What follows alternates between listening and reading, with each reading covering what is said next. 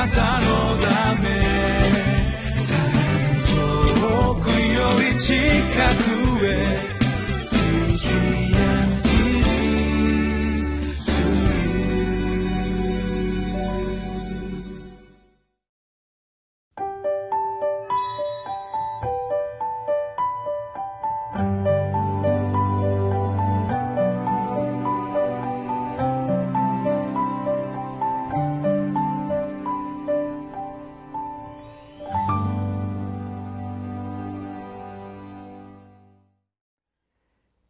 月17日のリビングライフの時間です。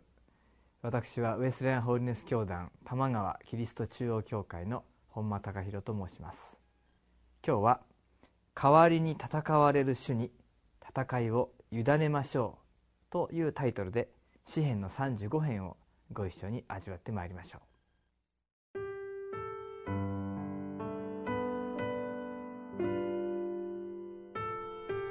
詩編35編。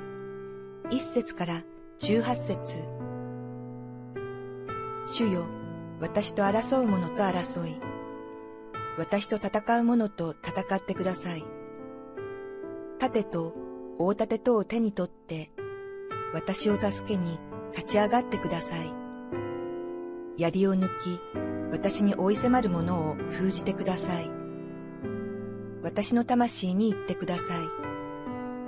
私があなたの救いだと。私の命を求める者どもが恥を見、癒しめられますように。私の災いを図る者が退き、恥ずかしめを受けますように。彼らを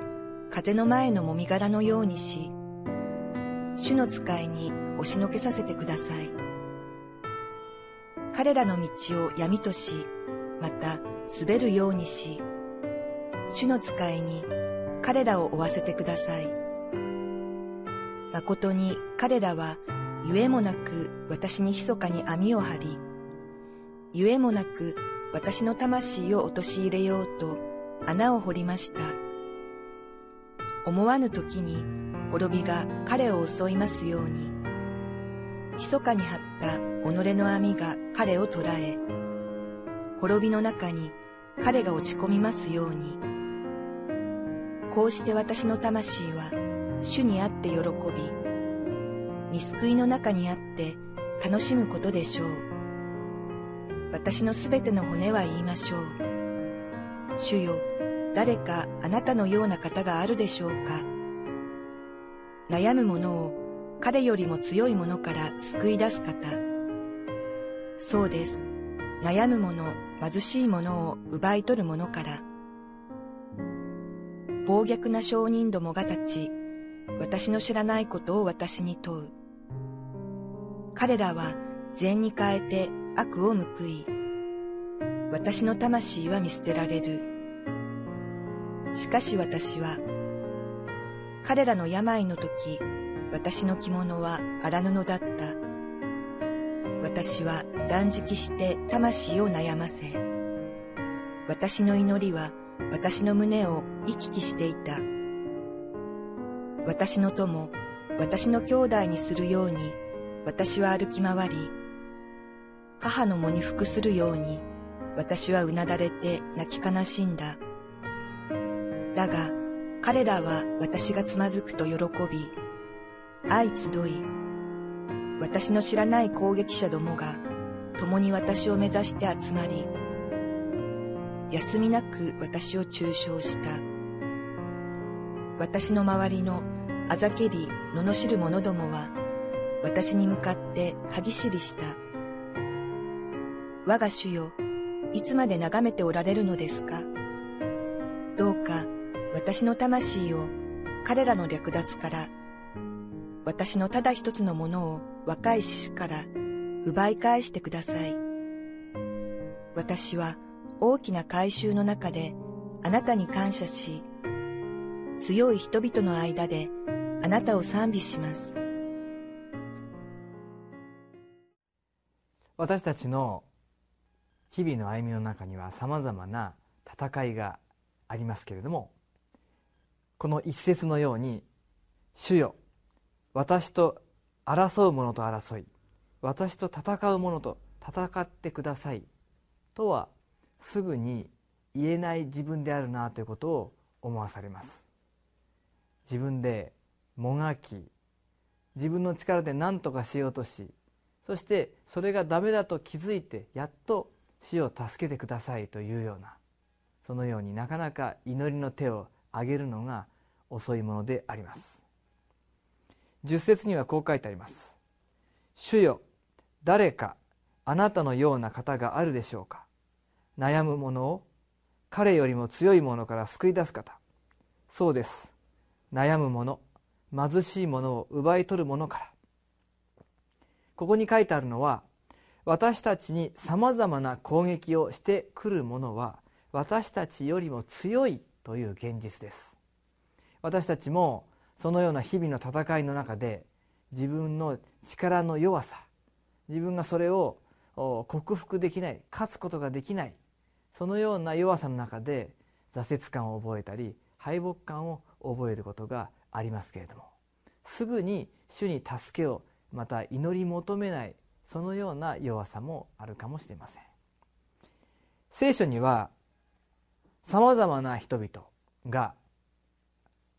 本来勝つ力がないのに神様の力によって不思議に勝利を収めたという物語に満ちています。この詩篇もダビデによる詩と書かれていますけれどもダビデ自身がもちろん彼は大将軍と言われましたけれどもしかし石を投げてゴリアテをゴリアテに勝利をしたりまたさまざまな戦いに勝利する場合にも神様の力によって勝つということをむしろダビデは分かっていた人物であるかもしれません。ギデオンという人物もいます。多くの兵士で勝つと自分の力で勝ったと思うといけないのでということで神様は戦う兵士を300人にまで減らされました。しかし神様の力によってその300人で勝利を得ていくのであります。神様が戦われるというのは本来自分では勝てるはずがないのにしかし神様の憐れみによって勝つということですね。私自身も自分の成長霊的な成長というものを願っていますけれどもしかし時に誤解してしまう成長に対して間違ったイメージがあるのかもしれないと思うことがあります。それは私たちが霊的に祝福され強くなると。自分の力で勝つことができるようになる。というイメージですね。今はやっとギリギリ神様の恵みによって何とかやり過ごさせていただいたけれどもやがては余裕を持って常に力強くもちろん力強く余裕を持ってという恵みも神様が与えてくださるかもしれませんけれども。しかし私たちの成長というのはいつしか神様の力もいらなくなって自分で一人で立てるというような意味での成長ではありません。むしろどんな時でもどんな戦いでもまたより強いそういう自分の力では全く太刀打ちできないそのような課題が起きてきた時に神様にさらに大きく信頼しさらに神様に大きく助けていただいてその場所をその問題を切り抜けていくそのような信仰が私たちに与えられていくことが成長ということができると思います。そういう意味で私たちは神様が私たちの代わりに戦ってくださる。そのことをもっとまた学びまた喜びそしてその現実を求めていくものでありたいと思います。私自身もまず自分の力でそのようについしてしまっていることを思います。そして気が付くと八方塞がりになっている。そしてやっと祈りの手を挙げるというようなものであります。使徒言行録ではなくて使徒パウロですね、えー、コリントの第二の手紙の一章八節九節にこのようにパウロは言っています。兄弟たちよ私たちがアジアであった苦しみについてぜひ知っておいてください。私たちは非常に激しい耐えられないほどの圧迫を受けついに命さえも危うくなり本当に自分の心の中で死を覚悟しました。これはもはや自分自身を頼まず死者をよみがえらせてくださる神により頼むものとなるためでした。パウロでさえ本当に信仰によって歩み宣教活動を続けたであろうパウロでさえその困難に直面していよいよ神様をより頼むことを学ぶようになったというふうに言うんですね。それまでパウロが神様をより頼んでこなかったという意味ではないでしょう。しかし私たちはさまざまな経験を通してこの戦いは神様に戦っていただかなければいけない。この戦いは私ではなくて神様に完全により頼まなければならない。そういったことをその都度その都度学ばされそしてその都度さらに大きな神様の恵みまた憐れみというのを経験していくのであります。代わりに戦いを戦ってくださる主に私たちの戦いを委ねてまいりましょう。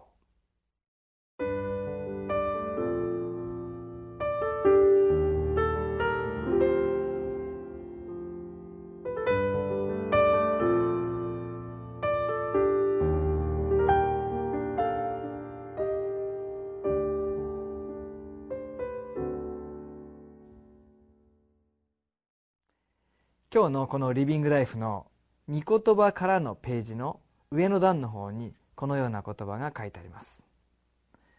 世との戦いに耐え抜くことはできないことを悟る時初めて私たちは神に全てを委ねるようになります。私たちがこのように生きて自分の力ではダメだ。その時に悟った時に私たちは神様に全てを委ねるようになるのだと。ですからそのような困難な経験をしてもそれを何か良くないことが起きた不幸なことが起きたとは思わないようにしましょう。なぜならばその困難を通して私たちは主により頼み主が大きく働かれるという恵みを経験するのですから。お祈りをします。愛する天のお父様あなたの皆を心から褒めたたえます。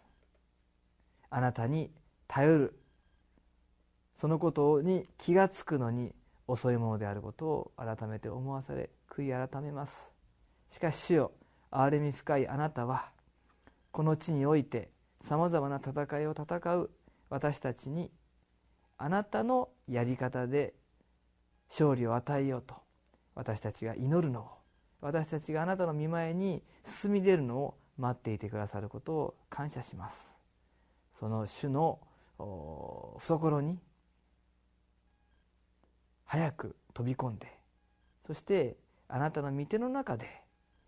一つ一つの事柄に向かうことができるようにまたこの日も導いてくださることをお願いします。尊いイエス・キリストの皆によってお祈りします。アーメン。なたのため。遠くより近くへ。